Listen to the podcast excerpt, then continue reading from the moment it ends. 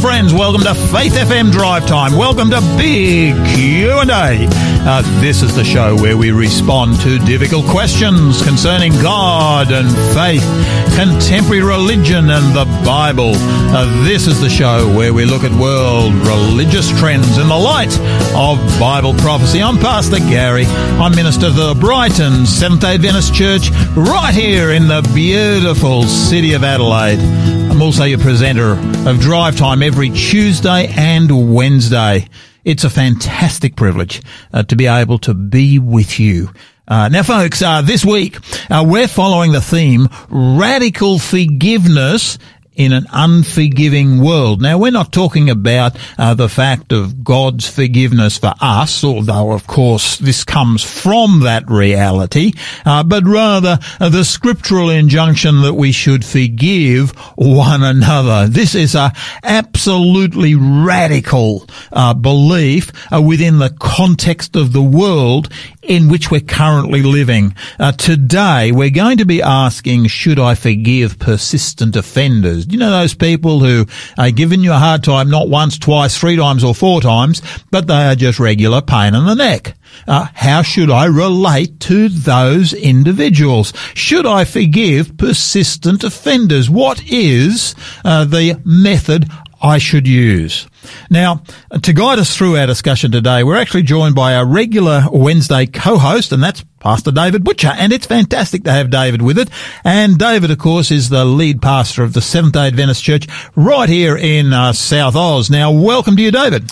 Good afternoon, Gary, and a big hello to all of our listeners out there. It's wonderful to have you with us. Now, tell me, has life been kind to you recently? Look, it's been really good having um, a couple of days off over the Easter weekend. You had some time off? A little bit. I did quite a lot of work as well, but um, yeah, look, really nice. We had some sunshine, we had some wet weather, and um, I got on my bike, and my wife got on hers, and we went for a small ride uh, Sunday afternoon, which was really good. Okay, I understand your wife's got the electric bike. She's got the electric bike, but she just she's got two bikes, and she decided she would use the pedal powered bike. Oh, that's um, and uh, which was really good. It was really nice to get out um, in the breeze and uh, go through some of the tree lined suburbs of Adelaide. Have you tried any of those big hills that are around Adelaide just yet?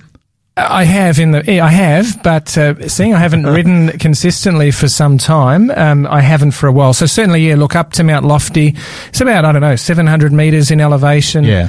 Um, it's it's a significant ride, and through some of the hills in Adelaide. Adelaide is a really good place to ride bikes, and um, yeah, I just need to do make more time to do more of it. Yeah, yeah. And, and the beautiful thing about Adelaide is it's actually got, and you don't have to ride on the streets, although there's lots of people that do, uh, but you can actually follow some of the the linear park tracks. And uh, I know I've you know had the privilege of uh, going actually with our group of, of pathfinders on, on, one particular occasion. We went right from the lower hills right out to the uh, to the ocean. Uh, took us uh, uh, all morning into the early afternoon. It was a fantastic ride. It, it's about a 38 kilometre ride, that particular ride, if you go from the foothills to, to yep. the beach. Um, yep. Look, I like riding on the road. The roads are really good in Adelaide. I mean, yep. you do see of hear of accidents, but um, Adelaide is really well placed for cycling. So if you're listening to us from Townsville or Broome or wherever you may be, take a trip to Adelaide, hire a bike or bring your bike because the accessibility in Adelaide of riding to the hills, yeah. you can be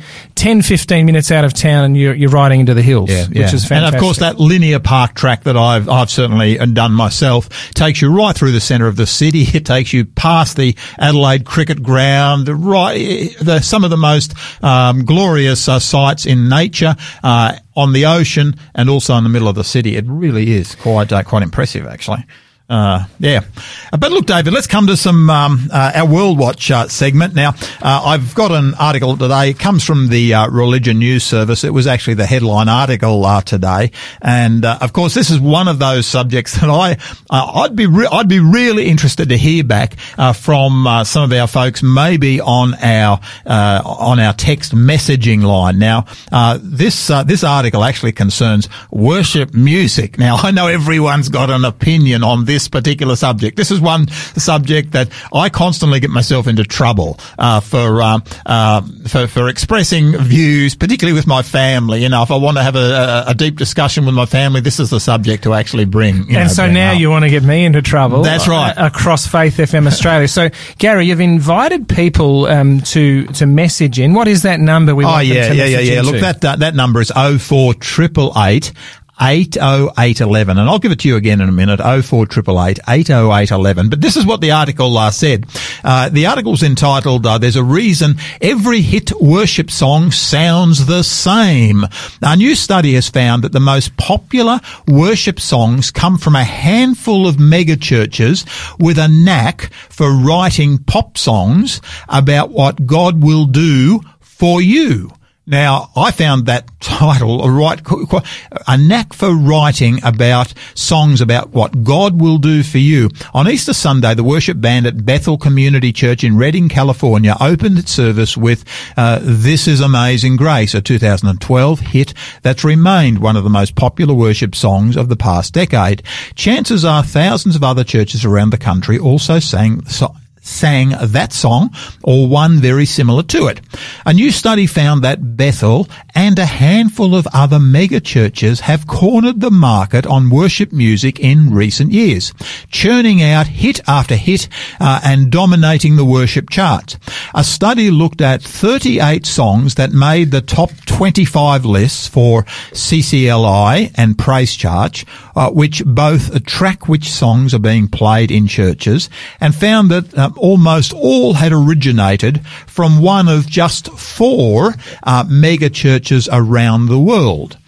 Of the songs in this study, 36 had ties to a group of four churches, a Bethel, Hillsong, uh, a mega church headquarters we know in Australia, Passion City Church in Atlanta, which runs the popular youth conference that fills stadiums, and Elevation, a North Carolina congregation that ties to the Southern Baptist Convention. If you've ever felt like most worship music sounds the same, the study's authors wrote, it may be because the worship music you are most likely to hear in many churches is written by just a handful of songwriters from a handful of churches. The research team, made up of two worship leaders and three academics who study worship music, made some initial findings public on uh, on Tuesday. Elias Dummer, uh, a worship leader and recording artist, uh, said that he and his colleagues have been watching changes in worship music over the past decade. They wanted to know how worship songs became popular amongst churches, he said. They also wanted to know how the business of producing and marketing songs is shaping the worship life of local churches. Now that I found a really significant comment. They wanted to know how the business of producing and marketing songs is shaping the worship life of, of, local churches. Dummer said many worship leaders believe the best songs become the most popular in churches. They also believe these songs become popular uh, because they work. People respond to them during worship services and want to sing them over and over. But that's not exactly true. And Dummer and his colleagues found that many of the more recent hit songs were released as singles on Spotify and other streaming services, which helps fuel their popularity. There are actual mechanisms by which songs become the most significant, he said. It's not just whatever songs the Holy Spirit blesses that makes the top of the charts. There are actual mechanisms. Uh, for their study, researchers compared popular worship songs written before 2010 with those written from 2010 to 2020. Those earlier songs were often associated with individual worship leaders, such as Chris Tomlin, Matt Redman, and uh, uh, rather than with churches and came from a variety of sources. But beginning in 2010, the most popular new songs began to come from megachurch worship bands the most popular worship artists began affiliating with those churches. Of the 38 songs in the study, 22 were initially released by just four mega churches. Uh, do you know, as I, I kept, uh, um, uh, kept, kept reading, uh, this, uh, uh, some things started to jump out at me, which which I suppose became more of a concern. Um, uh, they've seen that spirituality. Um, uh, whereabouts are we again? Sorry, I've lost my place. Uh, all of them. Oh no, here we go. Uh, Adam Perez, assistant professor of worship studies at Belmont University in Nashville, Tennessee, said that four of the most influential megachurches all come from the charismatic tradition of Protestant churches. Uh, all of them, he said, have spirituality that believes God becomes present in a meaningful and powerful way when the congregation sings a particular style of worship song. Now, uh, that to me uh, is starting to ring a few bells. Those songs become one of the primary ways of connecting with God rather than, for example, things like prayer.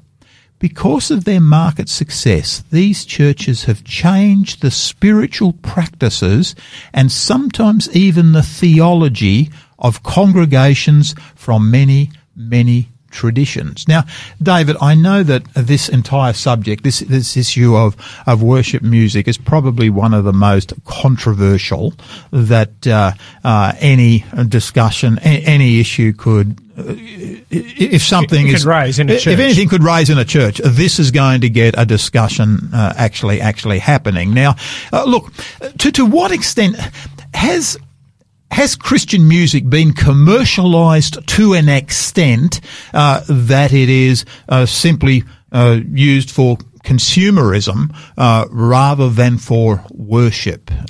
I think there's an element of truth to what you say, Gary. Like with most things you say, I'm just having a dig at you uh, for our listeners listening. Uh, look, this is a really hot topic, and um, I certainly don't have a musical bone in my body. And if you want to exit, uh, want people to exit a building, you get me to sing. But uh, you know, I started playing the didgeridoo or trying to, and uh, maybe almost got there, but uh, I wouldn't call myself a good proponent of it, of, of, playing one. But look, Gary, I, I think. Um, for me, music and and praise music and singing is one of the key the key elements of worship. You know, in a church there are many uh, variations. There is prayer, there is giving, there is story time, there is sharing or testimony time. There is the word. It's all about worshiping God. Yeah. For me, some of the concerning things uh, in this article is is um, how it changes theology, how mm. our praise and worship could change mm. theology. Uh, there are a number of uh, modern songs, worship songs that I like. Mm. The ones that particularly bring uh, significant concern to me are the ones where I, as the worshipper, become the key focal point. Mm. And there seems to be a plethora of, of songs where that is the case. Like, God, mm. you do this for me. I, you know, I call you answer sort of thing. Mm. Now, if you go back and look at some of the hymns, some of the hymns also have an element of that. But I think there was, uh, you know, just in my own thinking, a point in time where uh, it was more about giving God the glory and the praise and the honor. For me, I think worship is about, it's two things. It's the transcendent God who is mm. above all and um, mighty and awesome and powerful, uh, and the creator God Mm. And so you come before him with awe, a bit like Isaiah in Isaiah chapter 6, where he has yeah. his vision of God in the temple and he says, Woe is me, I'm a man of unclean lips. We yeah. come with God with trembling with awe, so to speak. Um, there's the other element of the, the immanence of God, the nearness of God. Mm. And, and, and, you know, uh, Jesus taking on human flesh and, mm. and, um, acquainted with all our ways. So worship, I think, is this balance between, uh, God who is above all and all powerful and a God who is close and near. But above all, we need to recognize who we are. Mm. We're sinners, but we're changed by grace in Jesus Christ. So there's this humbleness. Mm. The mm. other thing that, that I struggle with at times, and, and I think that you can be in a church and it's absolutely dead, and people are singing a song talking about how they love Jesus, but I tell you what, it certainly doesn't sound like it. Yeah. You go to the other extreme and you have a praise team up the front of a church, and it's they sing they sing really well, but no one else is joining in in the worship. Mm. It's interesting you actually say that because, I, in fact, folks, look, if you've got a, a comment you'd like to make, remember you can send it through to us 0488 80811 04 888 uh, one of the things that I'm just really conscious of, I've a number of times I've actually talked to my to my musicians, and uh, I've certainly shared with them. I've said, look, uh, what my desire is in worship music uh, is that the congregation is able to sing their their praise. Uh, to me, uh, I uh, I'm like you, no particular musician, but what I do know is that when the people are singing with gusto, when they're praising God, uh, when they're involved in the worship themselves, at that point, I know that something very powerful is happening now. And one of the things I suppose I'm conscious of, David, is that increasingly uh, what I'm seeing is that worship music is becoming more and more a performance uh, rather than uh, the congregation responding to uh, the God of heaven. Yeah, look, there's some good points there, Gary. And I know for me, um, you know, when I came across to South Australia, I remember going to a church that were you pastoring at the time, Adelaide City Church. I remember sitting right down the very front of that church, and um, same with one of my churches I pastored in Mildura, Victoria, uh, sitting right down the front of the church, and um, can't see how full the church is, but they were both very full. And when it comes to singing, you stand up and you sing, and just hearing the gusto and the enthusiasm and the involvement of the congregation, you when you get up and preach, you're walking on air after that. Oh, you are, you are. In, fact, you know, to me, and sometimes people say, look, you know, we have to uh, relate to the to the culture of the day. Uh, I, I, know. Look, over at my my church at uh, at Brighton, uh, you know, we've just done the the National Church Life uh, survey, uh, which of course is a survey that many churches have have done, and for all denominations, for all, all denominations right across Australia. And, and, to me, the thing that really did did jump out at us, there were certainly some things there where, you know, some certainly some suggestions came through as to how we could do things better, and that was particularly in the, the long range strategic planning type area. Hey, this is an area we should really pick up on.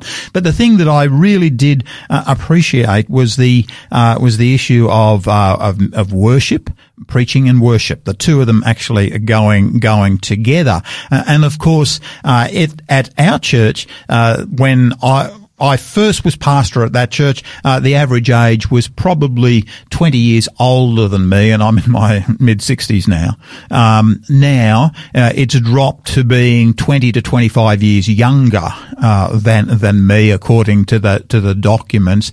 Uh, we do have young people young people attending, uh, and yet the thing that uh, the survey actually rated our church as being in the top 10 percent of of Australian churches uh, as far as uh, worship and uh, worship and uh, uh, and preaching that that whole area uh, was actually concerned. And to me, I looked at that and the people we had very positive re- response on the issue of worship music. And, and I have to accept, you know, the my church at, at Brighton certainly utilises. Um, um, traditional hymns of the church. Uh, and, you know, to me, it's a, it's an incredible blessing when as a community, a church is able to come together because to me, uh, we actually don't, I, I, personally don't believe in, in focusing my, my church on a one particular age bracket. To me, there is incredible benefit with actually having the, you know, the intergenerational, intergenerational, you know, the, the senior, you know, the retirees, uh, having to interact with uh, with young people, young people having to uh, interact with those who are retirees. You know, this is something that I, I, believe is important if you're going to build community. It is, Gary. So just a couple of things for me as well. Yeah, I guess it's concerning that that worship music becomes a marketing tool. Yeah, uh, I guess we do live in that environment, and I guess if I was a songwriter, uh, maybe I would be happy to have my music marketed. Uh, but um, you know, and I don't think there is anything wrong with a particular individual being prolific. Um, Charles Wesley wrote six and a half thousand hymns. Yeah. yeah. Uh, but but where is the focus of our worship? Our worship should be dynamic. Yeah. But I want to suggest we don't have to think that has to come through music. I'm not saying music can't be a part yeah, of that. Yeah. Because I've been part of very vibrant churches before that, um, as a student, that um, basically only sang hymns. Yeah. The church was full of young people that were really missional and it was a vibrant church. So Mm. for me, what makes a vibrant church are people that are sold out on God. Mm-hmm. They love the Lord with all their heart. They don't want to hold it in themselves. They want to share it. Yeah. They come together. There is a harmony within the church. Yeah. And so whether it's it's more modern praise worship, whether it's hymns or a combination of the two, when you've got people in a deep relationship with the Lord, they're on fire for the Lord and want to share something. Uh, when the church is focused outwardly on the community, um, God does amazing things. That's where you have vibrant Yeah, worship. yeah, yeah, yeah. No, really appreciate that, David. Look, folks, we do need to uh, uh, to come. We have spent more time. This subject is always one uh, that uh, people do get passionate uh, about. And uh, today, uh, let's come to some uh, Christian music. This is uh, Christian Badal. Uh, this is a, a really beaut uh, little song. Uh, find us, uh, find us faithful. Uh, We're please enjoy. pilgrims on the journey of the narrow road. And those who've gone before us line the way. Cheering on the faithful, encouraging the weary. Their lives a stirring testament to God's sustaining grace surrounded by so great a cloud of witnesses. Let us run the race not only for the prize, but as those who've gone before us. Let us leave to those behind us the heritage of faithfulness passed on through godly lives.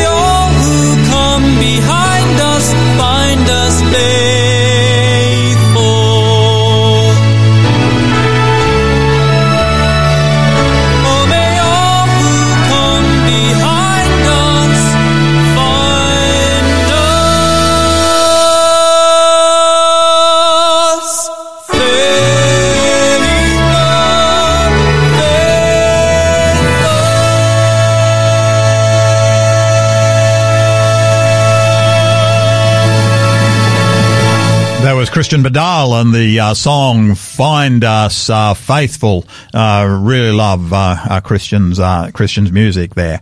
Uh, now, guys, look, we do have a, a giveaway book for you today. Now, the giveaway book is by Tamyra Horst, and the book's entitled "Teach Us to Pray." Now, look, guys, have you ever wondered, you know, how can I have a better prayer life? How can I grow in my relationship with Jesus Christ?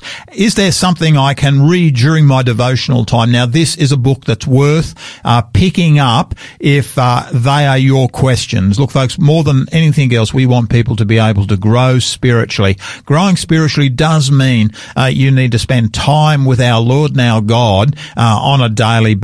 So many people, though, I'm conscious, uh, just simply saying, how, how, how do I actually do that? Uh, this book certainly deals with that subject of prayer. I would encourage you to, to pick this book up. Teach us to pray. Tamyra, uh, Tamyra Horst. Uh, now, look, if you would like uh, this uh, this book, all you need to do is to text us at our studio text number, and that number again is 04 888 80811 04 888 80811 and uh, just in that text just put the code SA113. Now no gap between the SA and the 113, just SA113 and that will go uh, directly to our robot. They've renamed him again. He's Hudson now. Uh, Hudson will uh, receive your, your text SA113 when you dial 04888 80811 and uh, he'll come back to you and just ask you a few questions uh, so that we can get this book to you in the fastest uh, way possible. Uh, Teach Us to Pray by Tamyra uh, Horst. And uh, that number again is 0488 80811 and the code is SA113. Uh, now you are listening to uh, Faith FM Drive Time, big Q&A with uh, Pastor Gary. And to, our co-host today is Pastor David Butcher, and David is the lead pastor of the Seventh-day Adventist Church right here in South Australia. Uh, and this week, we're following the theme, radical forgiveness in an unforgiving world. And today, we're asking, should I forgive those persistent offenders, those who are a pain in the neck continually to me. In fact, more than a pain in the neck, are people who are can become quite obnoxious at uh, at times. Now, uh, David, um, in in Matthew 18, there was a parable. Now, I want you to take us through this parable because uh, Peter, I believe, asked a question of Christ. Christ responded, and as he often did, he told a parable, and it was dealing with this very question. Now, uh, take us through that. Uh, what really is it saying to us? How does it apply to us today? Yeah, look, thank you, Gary. This is a beautiful parable and story, and uh, we find it in Matthew chapter 18 and verse 21. Uh, the chapter actually begins in the very first verse with, uh, um, in chapter 18, where the disciples come to Jesus saying, Who then is the greatest in the kingdom of heaven? We know previously that Peter had been commended for saying who Jesus was, you know, mm-hmm. and then um, uh, later on, uh, Jesus tells him to get behind him, Satan, because Peter had sort of said, Jesus was saying you needed to die, and Peter was saying, not you, Lord. But uh, who is going to be the greatest in the kingdom of heaven? But in ver- that's in verse 1. But in verse 21, mm. it says, Then Peter came to Jesus and said, Lord, how often shall my brother sin against me and I forgive him? Up to seven times. Now, this is a really um, interesting question. It's, it's an important and a practical one, Gary, when... Um, you want to know how many times you need to forgive someone. How often should you forgive your wife? How often should you forgive your children? And maybe more importantly, how often should they forgive you? And um, so Peter asks the question, but he doesn't wait for Jesus to answer. Mm. He comes in with a ready answer. He says, um, Peter's like that, isn't he? He is, and and I like it because yeah. um, you know we look at our own personalities, all of us, and we look at the disciples, and boy, uh, we'd probably all qualify to be a disciple. Uh, indeed, indeed. You know, you look at this and I sort of, you know, I mean, I know I'm sort of one of those people that, uh, you know, I mean, I, I think I, uh, I know which category I actually fall into and, uh, you know, it's not good on occasions. And I'm not going to verify, but I'm smiling. So, so Peter says, how many times should I forgive my brother? And he says, doesn't wait. He gives the answer. Mm. It's almost a rhetorical question. He says, up to seven times. And I'm sure as he's saying up to seven times, he's got this big smirky, prideful grin on his face. Yeah. The reason is that uh, the Jewish lead, religious leaders believe that you only needed to forgive someone three times, certainly not four. Yeah. And so Peter thinks, okay, uh, I'll double it. That's six. I'll throw in one for good measure because seven's also a good number. Yeah, yeah. Perfect number in the Bible, wholeness, completeness. Uh, seven times Jesus.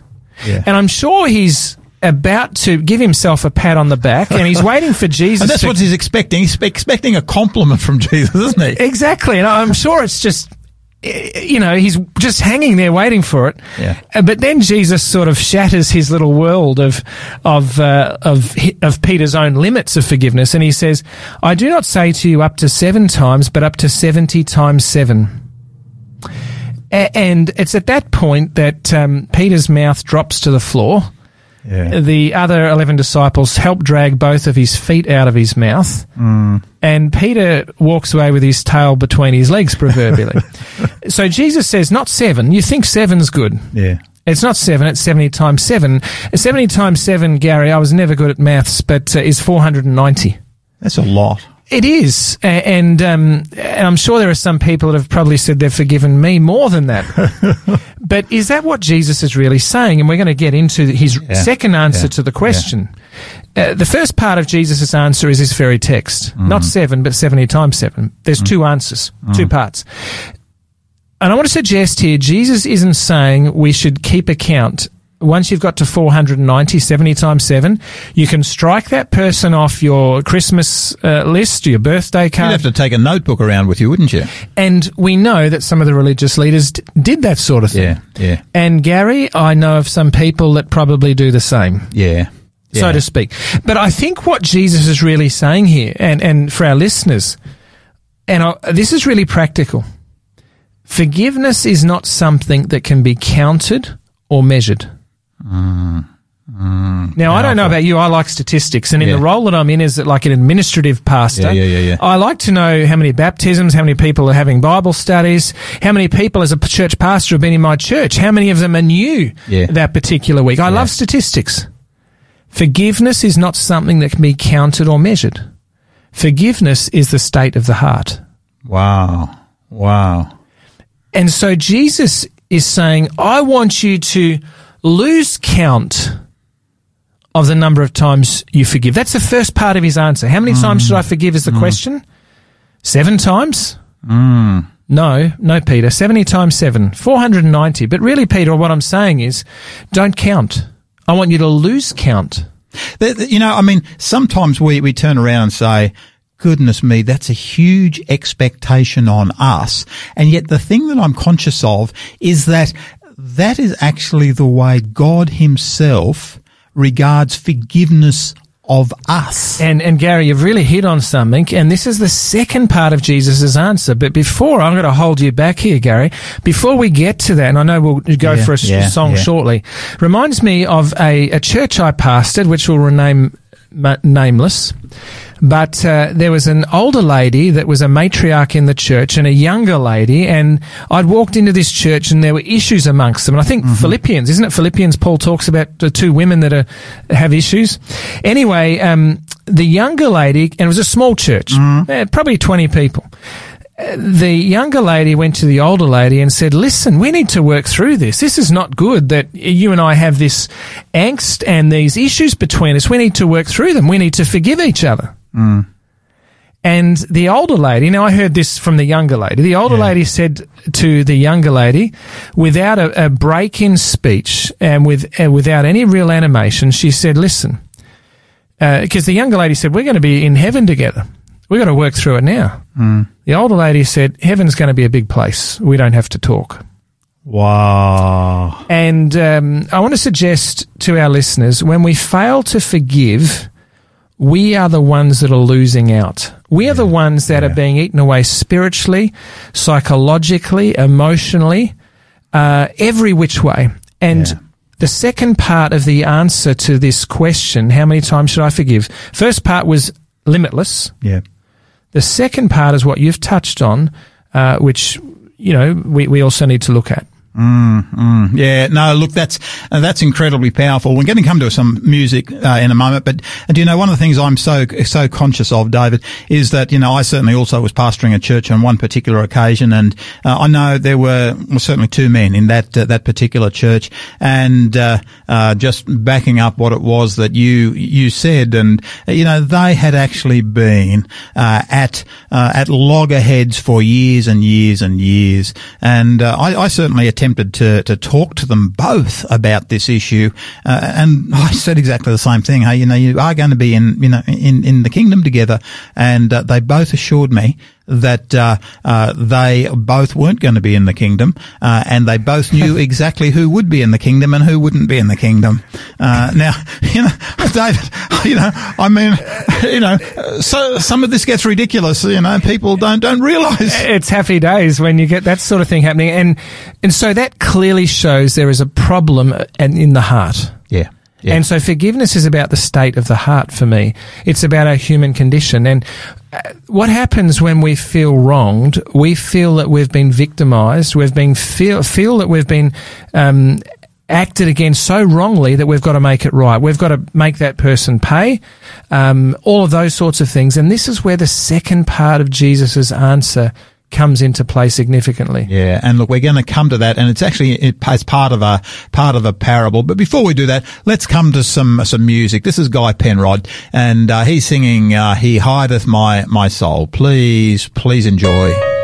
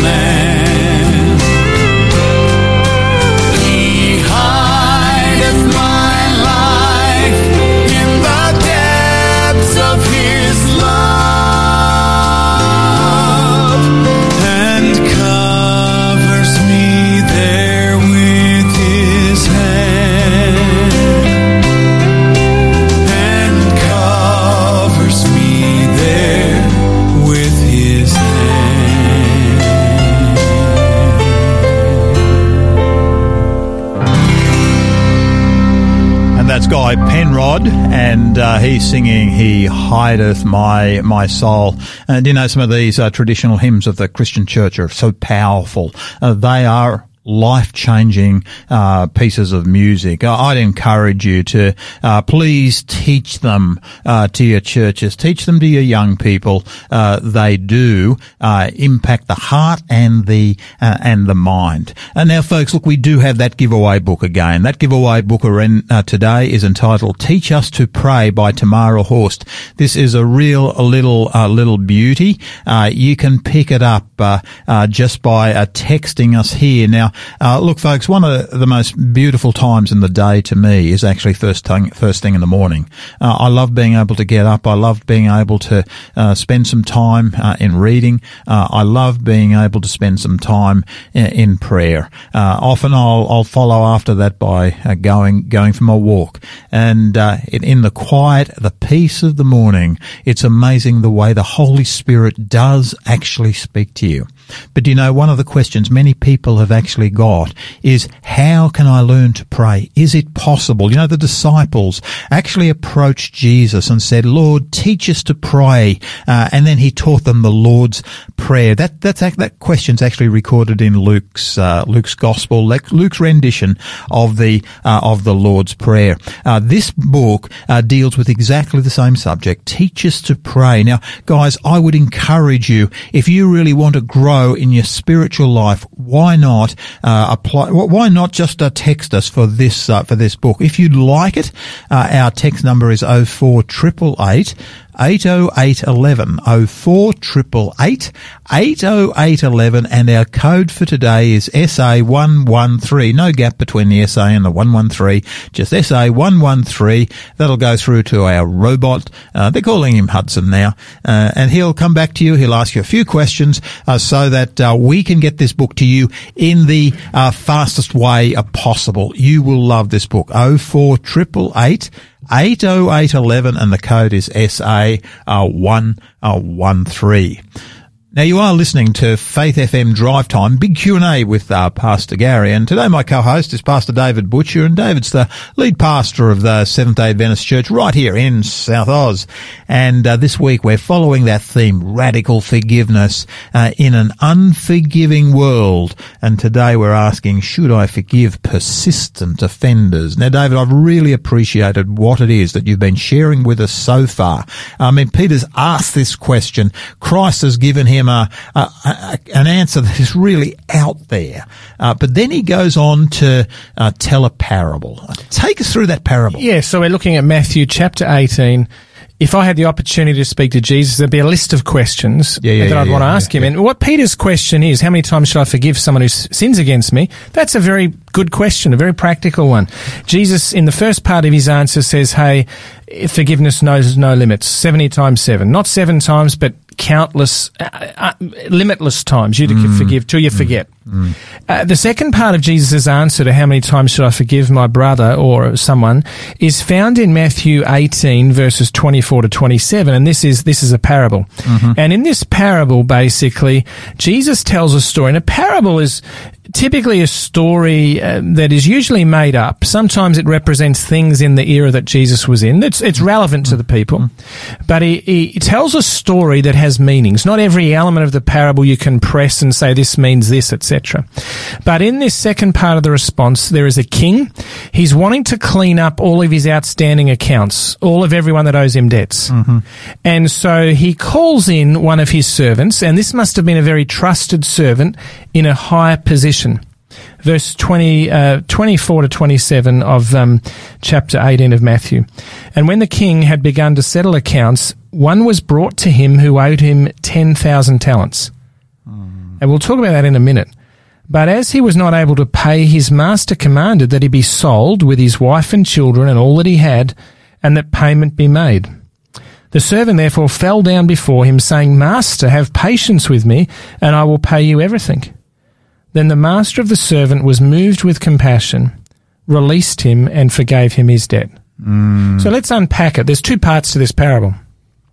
Here is a, a servant, obviously a trusted servant, because mm-hmm. he, when the king calls in everyone that owes him money, this particular servant owes him 10,000 talents. Now, we don't get paid in talents, we get paid in dollars. Mm. So, what's a talent? Well, let's unpack that further. A denarius um, was a day's wages for a labourer. Mm-hmm.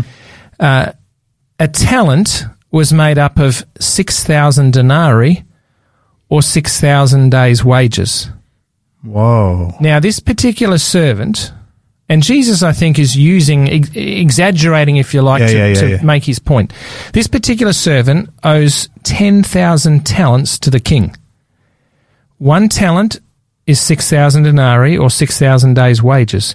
So this particular servant owes the king 60 million days' wages. Now, Garry, you said you're in your mid 60s. I would like to earn 60 million days' wages because you know how many years 60 million days' wages is, Garry? Uh, with or without interest? Uh, without interest, I'll take 60 million days' wages. Yeah. 60 million days' wages is 164,384 years I'm worth gonna, of I'm debt. I'm going to be an old man by the time I've worked that, won't I? Exactly. Now, now usually banks will give you a loan, a mortgage yeah. for a house up to 30 years. Yeah, yeah. This particular servant, and, and we, let's not, uh, uh, let's not, um, lose this point. This particular servant owes 164,384 years worth of debt. How do you get into that much debt? Uh, and this is parts of the parable you can't push. Obviously, he was trusted. Yeah, yeah, yeah, Obviously, he was trusted. Yeah and he abused that trust. Yeah, yeah. But he's managed to get himself into an abominable amount of debt. Uh, he has. And yet, he doesn't realize the seriousness of the situation because the king says, Hey, I'm going to uh, throw him in jail and, and, um, is it sell his wife and his kids uh, as slaves? Uh, yeah, they were to be sold and he was to be thrown in jail. And he and, says, Yeah, and, and, and he says, he falls down at the king's feet Master, have patience with me. The king's not going to be around. Have patience, and I will give you. I will repay, repay it all. Everything. I mean, this guy is either uh, he he's a fool. He's a fool. He doesn't appreciate the cost of his sin. Yeah. He doesn't realize how much he owes. Yeah. He doesn't appreciate how much he has wronged his yeah. king. Yeah. yeah. And we need to remember this. Yeah. 164,384 years worth of debt. Mm. Have patience with me, King, and I'll repay everything. Yeah. He's only going to live 100 years at max. Good. A, in other words, he cannot repay, even without interest. This is a debt that it is physically impossible for him to be able to repay. Even the richest man in the world might struggle to pay this debt. So Jesus is saying you cannot repay for the wrongs and the sin which you have committed in your life. It is impossible. Against me. Against, him. Yeah, against him. Jesus is saying, against me you've sinned. I'm the king. You cannot repay what you owe. Mm. And, and he says, look, just give me more time, have patience, and I'll do it. The king then is moved with compassion. Mm. Greek word splanchnizomai, which is the, the strongest word for compassion. Mm-hmm and he's forgiven and he's freed. Now, Garry, imagine if you had a mortgage that was 164,384 years and the, the bank manager calls you in and says, we're wiping it. Whoa. How, what would you do when you leave that bank? Ah, uh, rejoice, rejoice, rejoice and you would have a party, I, I, would certainly come up and ask you which bank, and I'm not advocating any particular bank, right? But you'd be excited, you'd be indeed, happy. Indeed. Now, this, this man waltzes out of the king's court. You imagine the yeah. weight around his neck, uh, uh, you it's know, gone. weighing on It's him. gone. But he didn't really understand the depth of his sin, his debt. Yeah, yeah. But he leaves that, um, uh, leaves the court. Verse 28. But the servant went out and found one of his fellow servants who owed him a hundred denarii that's a hundred days' wages. Three and a half months. Three and a half months. And he laid hands on him, took him by the throat, saying, Pay me what you owe me. So his fellow servant, listen to what the fellow servant says. So his fellow servant fell down at his feet and begged him, saying, Listen to the words, have patience with me and I will pay you all. Mm. The second servant owes the first servant a hundred days' wages, three and a half months. Mm. The servant that's been forgiven 164,384 years worth of debt leaves the king's court a forgiven man. Mm. No debt, free. He grabs a poor man by the throat Yeah. who owes him 100 days' wages. He nice. owes the king 60 million days' wages. yeah. Someone owes him 100, grabs him by the throat, pay up, or I'll put you in prison. That same man falls at his feet and says to the one who's just been forgiven, Give me, pa- have patience with me and I'll pay you everything. The same words exactly the same. that the other man had said before the king. yeah. Yeah. And the response, uh, when I find my place, the response is, um, and he and he would not. This is the f- the one that had been forgiven the most. He would not allow him to re- eh, give him patience and, and more time. Mm. He would not, but w- but went and threw him into prison till he should pay the debt. Mm. So when his fellow servants saw what had been done, they were grieved and came and told their master all had been done. Then his master, after he had called him, said to him, You wicked servant, I forgave you all the debt because you begged me. Should you not have also had compassion on your fellow servant, just as I had pity on you? And his master was angry and delivered him to the torturers until he should pay all that was due to him. Hmm. And the, the sermon, the parable finishes on a very poignant, deep thought. So my heavenly Father also will do to you if each of you from his heart, forgiveness is a state of the heart, remember? Hmm. He says, My heavenly Father will also do to you if each of you from his heart does not forgive his brother his sins. Hmm. So, Garry, the second part of this answer is Jesus' answer, How many times should I forgive? is not a number. Hmm. Forgiveness is a state of the heart. It's a state of realizing how much we are indebted to God. In other words, I have been forgiven so so far above anything that I will ever be asked to forgive. That God is saying, what I want you to do is I want you to be as forgiving as what I am. Exactly, but even in a micro concept, because uh, we've been forgiven so much that it, it cost the king his life. So when I, we all get angry, I get angry when someone cuts me off. Yeah. and I don't use expletives. I just pull up in front of them and slow down. just as bad, okay? Uh, but we all get angry when we're aggrieved and wronged. Yeah. Yeah. And yet, when someone wrongs me, I think they owe me so much. I think they've done terrible things. Mm-hmm, mm-hmm. They should be really sorry. Yeah. Yeah. yeah. Jesus in this parable flips it on the head and he says, Hang on, David. Someone's wronged you a hundred days' wages. Mm. You need to remember, David, how much you've been indebted to me. Yeah. 164,384 years, 60 million days' wages, and I've forgiven you. Yeah. So go model that. Wow. Wow.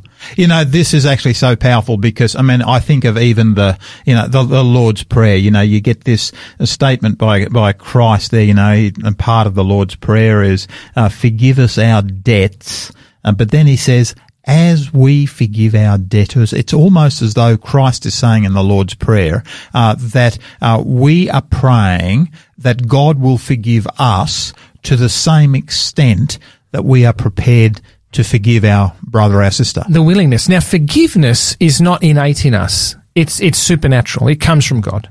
So we need to pray for the same heart that Jesus had. It's a state of the heart. Um, Ephesians 4.32 says, instead, this is Paul, instead he says, be kind to each other, tender-hearted, forgiving one another, just as God through Christ has forgiven you. Uh, We've been made in the image of God. Part of that is, uh, an image is, is a copy of something. Uh, it's, it's, we are here to mimic and imitate what Jesus did. We are here to, that's not writing off someone's wrong. Mm. That's not saying there's no consequences. Mm. That's not saying you don't, justice isn't warranted, you need prison time depending on what you've done. Mm. But it's really saying, God, it's a state of the heart. I want to give this pain over to you. I'm not going to carry the burden of, of this any longer. I'm giving it over to you. And of course, David, on those very big issues that you've just that you've just mentioned, tomorrow we're actually going to be talking about this issue of uh, of forgiveness and accountability. Does one negate the other? And of course, it doesn't. We're going to talk about that tomorrow. But one of the things that I, am really conscious of is that uh, even amongst uh, people in Christian churches, there are often hard feelings, and not for any substantive reason, but simply, you know, often their personalities simply don't get on. Uh, and I can, I can well remember uh, uh cases where uh, where individuals have uh, have been at war with each other within the church uh, for year after year after year. And, and, if you look at it, the issues are just so small, so inconsequential uh, that you you shake your head and you say, "How can this be?" But they don't remain that, Garry, because what they do, they fester, they grow yep. like a cancer, yep. Yep. they get bigger than Ben Hur, so to speak, and then sometimes I've seen in in, in country regions those those challenges then get taken up by the children or yeah, the grandchildren yeah. and they don't even know what the issue was over. Yeah, so I want to suggest, Garry, that, and I'm going to say this quite strongly, given what we've looked at, uh, given what you've said about what Jesus said about uh, we're forgiven as we forgive, if you like, um, we're not going to get to heaven if we're carrying grudges. Yeah, yeah. We need to remember that more than any wrong that anyone has transgressed against us, we have committed far greater wrong against God, and yet yeah. He's been prepared to forgive us. Yeah. If yeah. we don't have a forgiving spirit, we won't re- we won't reach heaven. Mm. Look, let's just finish at that point. Let's just bow our heads together in prayer. Father in heaven, Lord, we come to you right now. Lord, I want to say thank you for being the forgiving God. Lord, thank you for being the God that has forgiven us far more than even 490 times.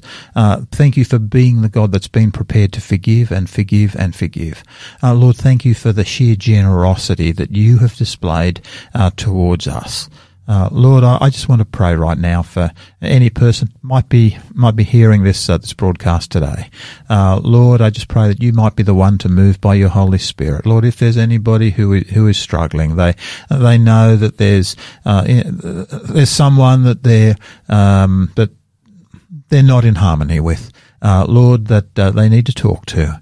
I just pray that uh, you might move, you might act, that you might touch them, that you might touch the other person, that instead relationships will be restored and uh, uh, and your spirit uh, might uh, might take full control. Lord, we give each of these matters uh, into your hand, and we pray in Jesus' name.